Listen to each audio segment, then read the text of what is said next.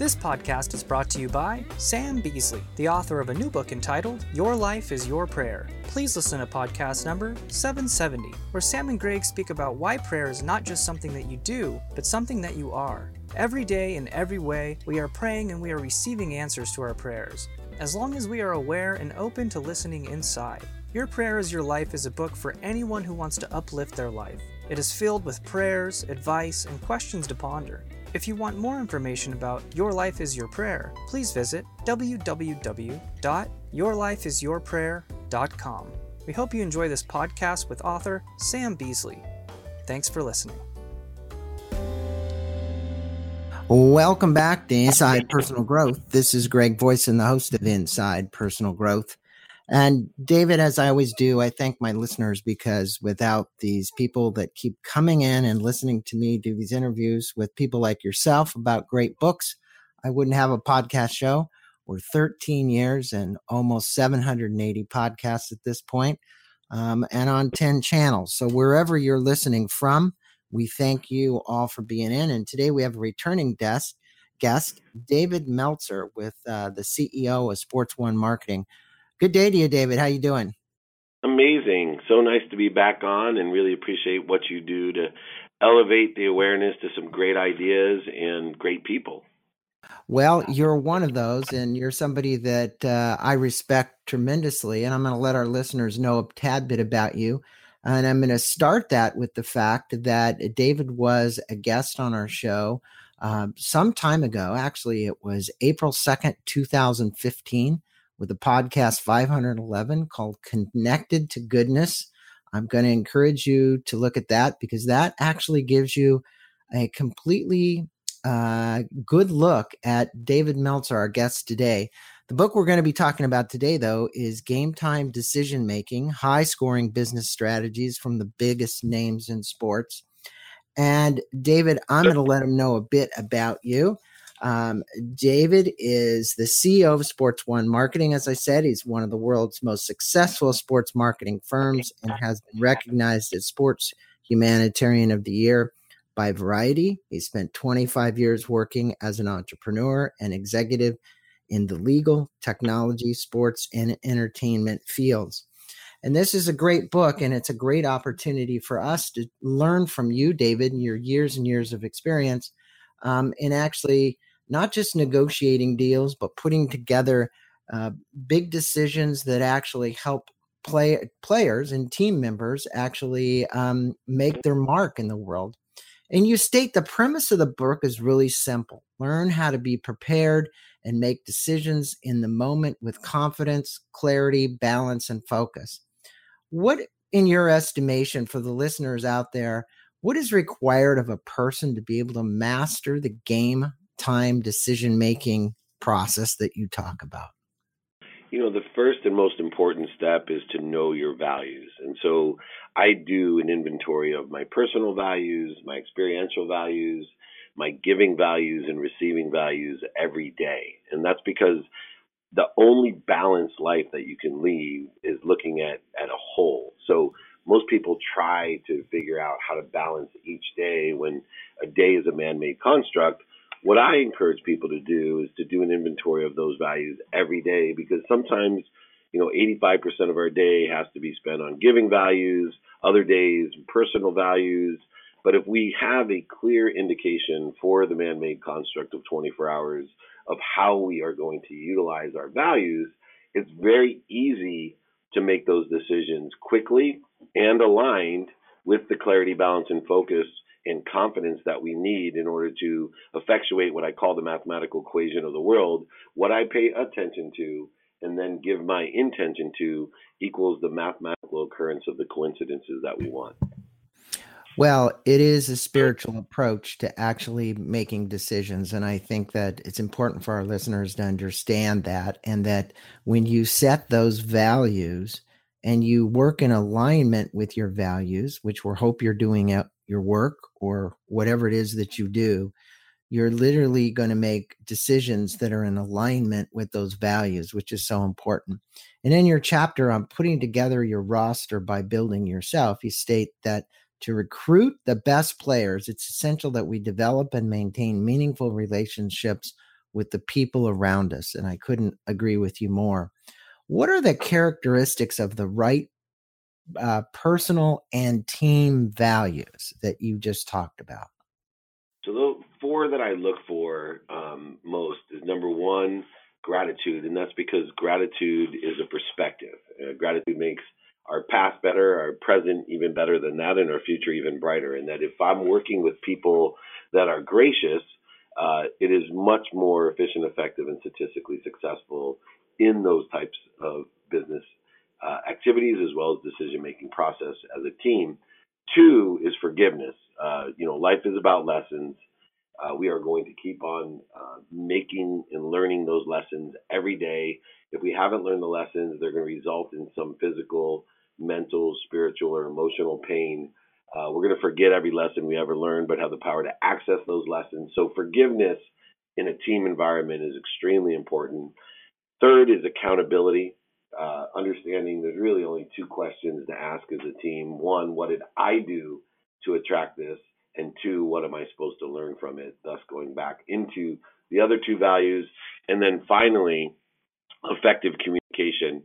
Not only their ability to connect emotionally with the energy and motion to the other people on the team uh, with the reasons, impacts, and capability for a quantitative result, but more importantly, how am I connecting to the uh, unbelievable, powerful source of energy, light, and knowledge that I'm consistently connected to. What interference or corrosion am I creating? Because I can only give what I have, whether it be gratitude, forgiveness, accountability, or inspiration. All need to be effectively communicated with and to me and through me with those values to others. And it's a great way for gratitude and forgiveness. You know, here we are at the beginning of year, and I actually consult a company called 24 Life Mayo Clinic, their partnership. And the cardiologist did some studies, David, that gratitude and forgiveness were the two values that they actually have included in the 12 habits of highly healthy people. And gratitude and forgiveness are there doing something different. There's actually 12 of them, one for every month. But they found that it lowers per, the person's uh, cholesterol, uh, the cortisol in their system, and it actually reduces uh, their overall likelihood of having heart disease. So it's a it's a good thing all the way around, isn't it? There's nothing that you could come up with. Uh, you know, it's the easiest and fastest way to change your life, just to simply say, think, and do. Thank you. Uh, and remember, it's not just what you say with gratitude; it's how you say it, and even looking towards the infinity of however you utilize it for the best and greater good. And that's why physically, mentally, spiritually, and emotionally, gratitude has the biggest impact and the fastest and least expensive way to implement it is simply to say it before you go to bed and when you wake up. So true, so true. And if we did just that little thing, as uh, BJ Fogg says, tiny habits, these are tiny habits. Uh, you have a great story in your book um, about your first child, uh, Marissa. And, and you tell this story uh, to our listeners, if you would, about the experience with the nurse's response to your fear when you had your daughter. And you refer this uh, to this as the majesty of calmness. And I thought the story was great. I thought it'd be a great one for you to relate to the to the uh, listeners. Yeah, absolutely. I think one of uh, the most terrifying things is when you have your first child and the thought comes across you, wow, I'm going to have to go home. In fact, I joked around that my first child, I, I didn't want to leave the hospital. I wanted to stay longer and longer. And by my fourth child, they couldn't keep me there. I was out of there in 17 hours, you know, asking for forgiveness, uh, not for permission to leave.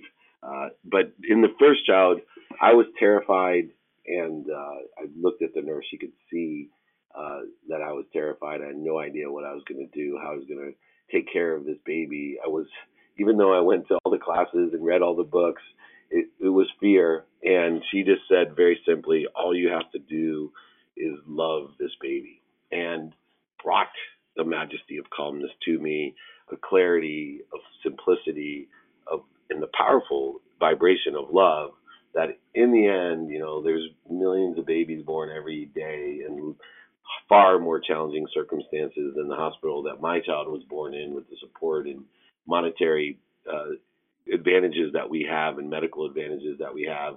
But yet, once I went to love and put things into the focus of my highest frequency my highest vibration of the truth, love, and light, I felt extremely confident through the clarity, balance, and focus that that love and advice had given me. And I still use that advice today to so many people when they have difficult uh, situations with relationships that if you are loved and bring love to the situation, it will heal itself. Yeah, it's a great way to heal any relationship. And if people can see through their anger to love, you know, because they've always said there's two emotions, you know, anger, fear, love. But, you know, in your chapter on offensive defensive mindset, you speak about the fact that a leader's mindset is derived from his or her thought processes. Great, uh, great thought there. Now, whether that comes from his or her consciousness, subconsciousness, or unconscious mind, you say, say if you would speak with the listeners about the three mindsets that help us make the best decisions, because we're talking about game time decision making. Thank you. And that continuum is so important to understand and be aware of that we have a conscious mind that relies on a cellular memory, which is very short and very stupid. It only works when we open our eyes till the time we close it. It relies on the data input from two inaccurate sources, one being your senses, the other being your memory.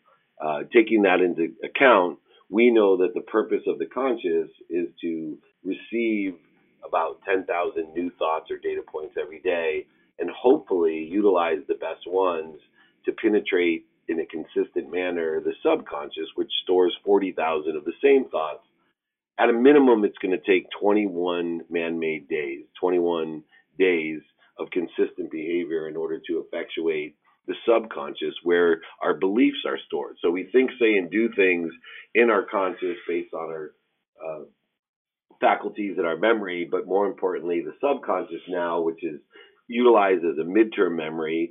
It works when we're sleeping, when we're dreaming, and that memory is accessing 40,000 of hopefully the most positive thoughts that are stored from consistent behavior. And that then in the continuum, the more we access those 40,000 thoughts, the higher likelihood that it will activate our DNA, our personality traits, our characteristics, our obsessions and addictions. We can change the genetic or ancestral heritage of our DNA from great grandparents to grandparents to parents to us we can change the long line of abuse and addiction and habits that we think we have no control over. We can control the internal thermostat that allows, no matter what, for the same objections, resistance, void, shortages, and obstacles to occur.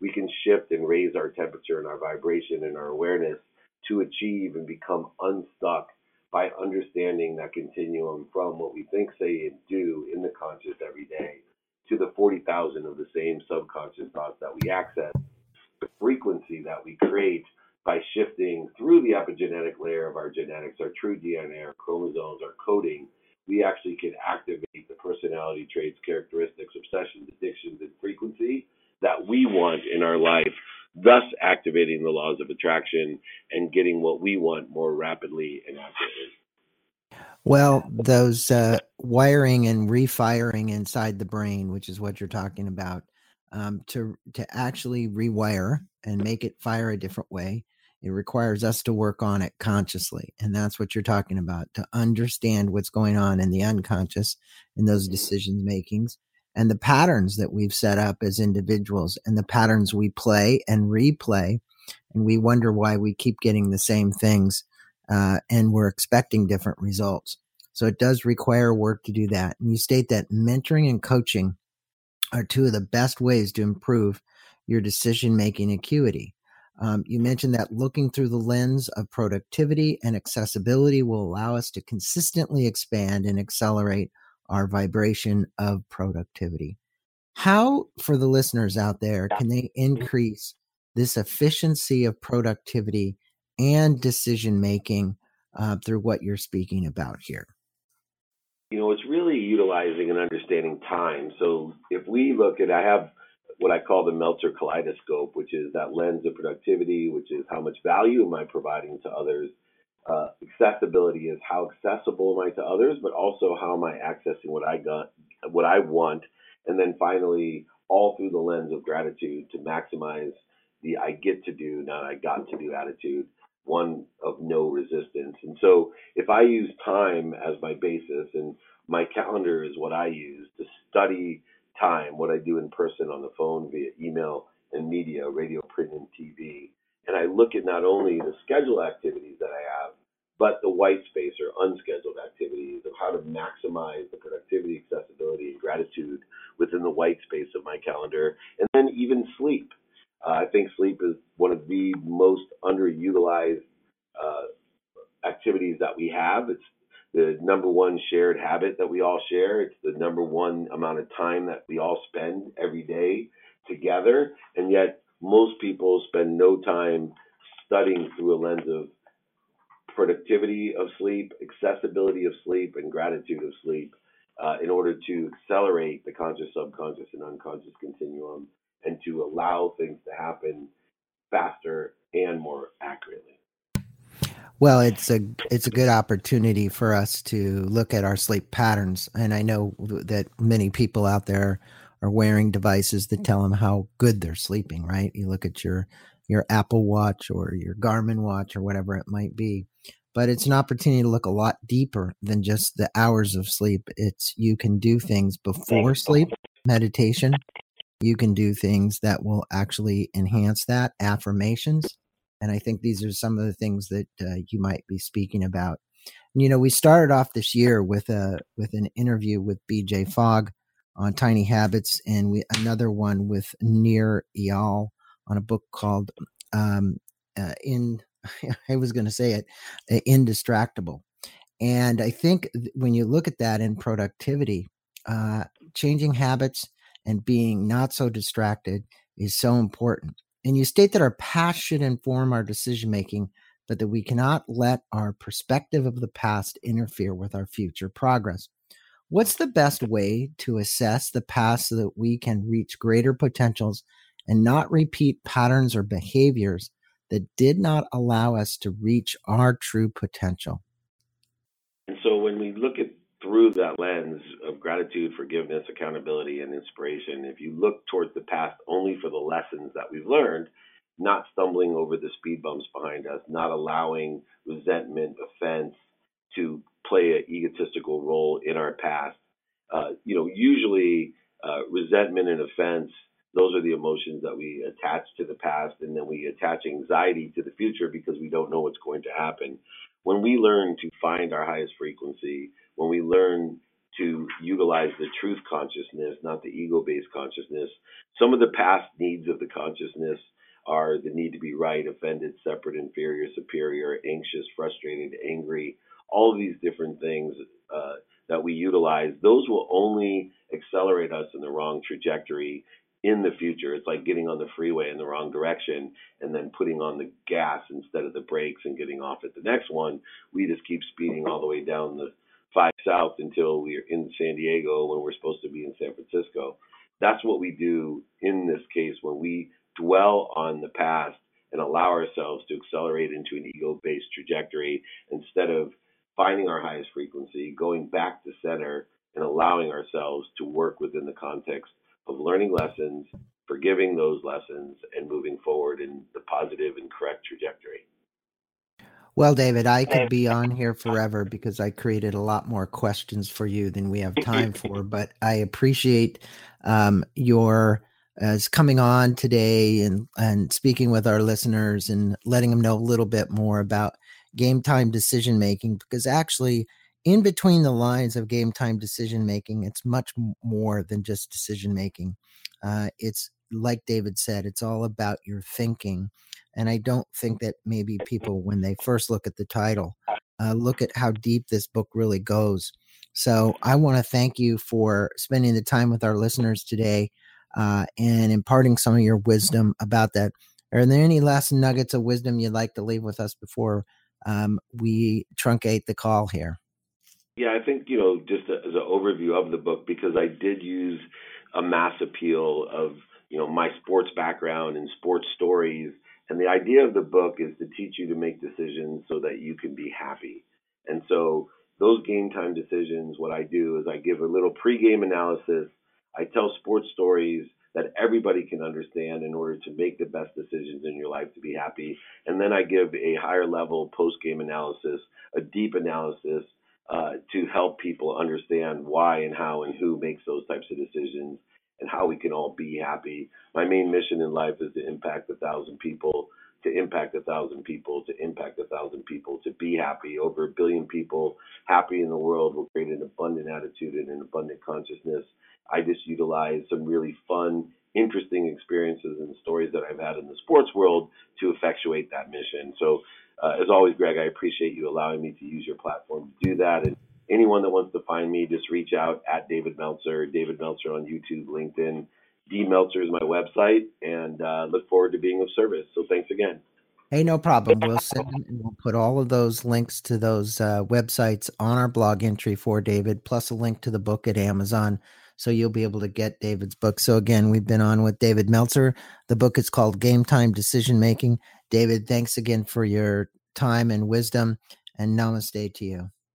Namaste, my friend. Take care. Thank you.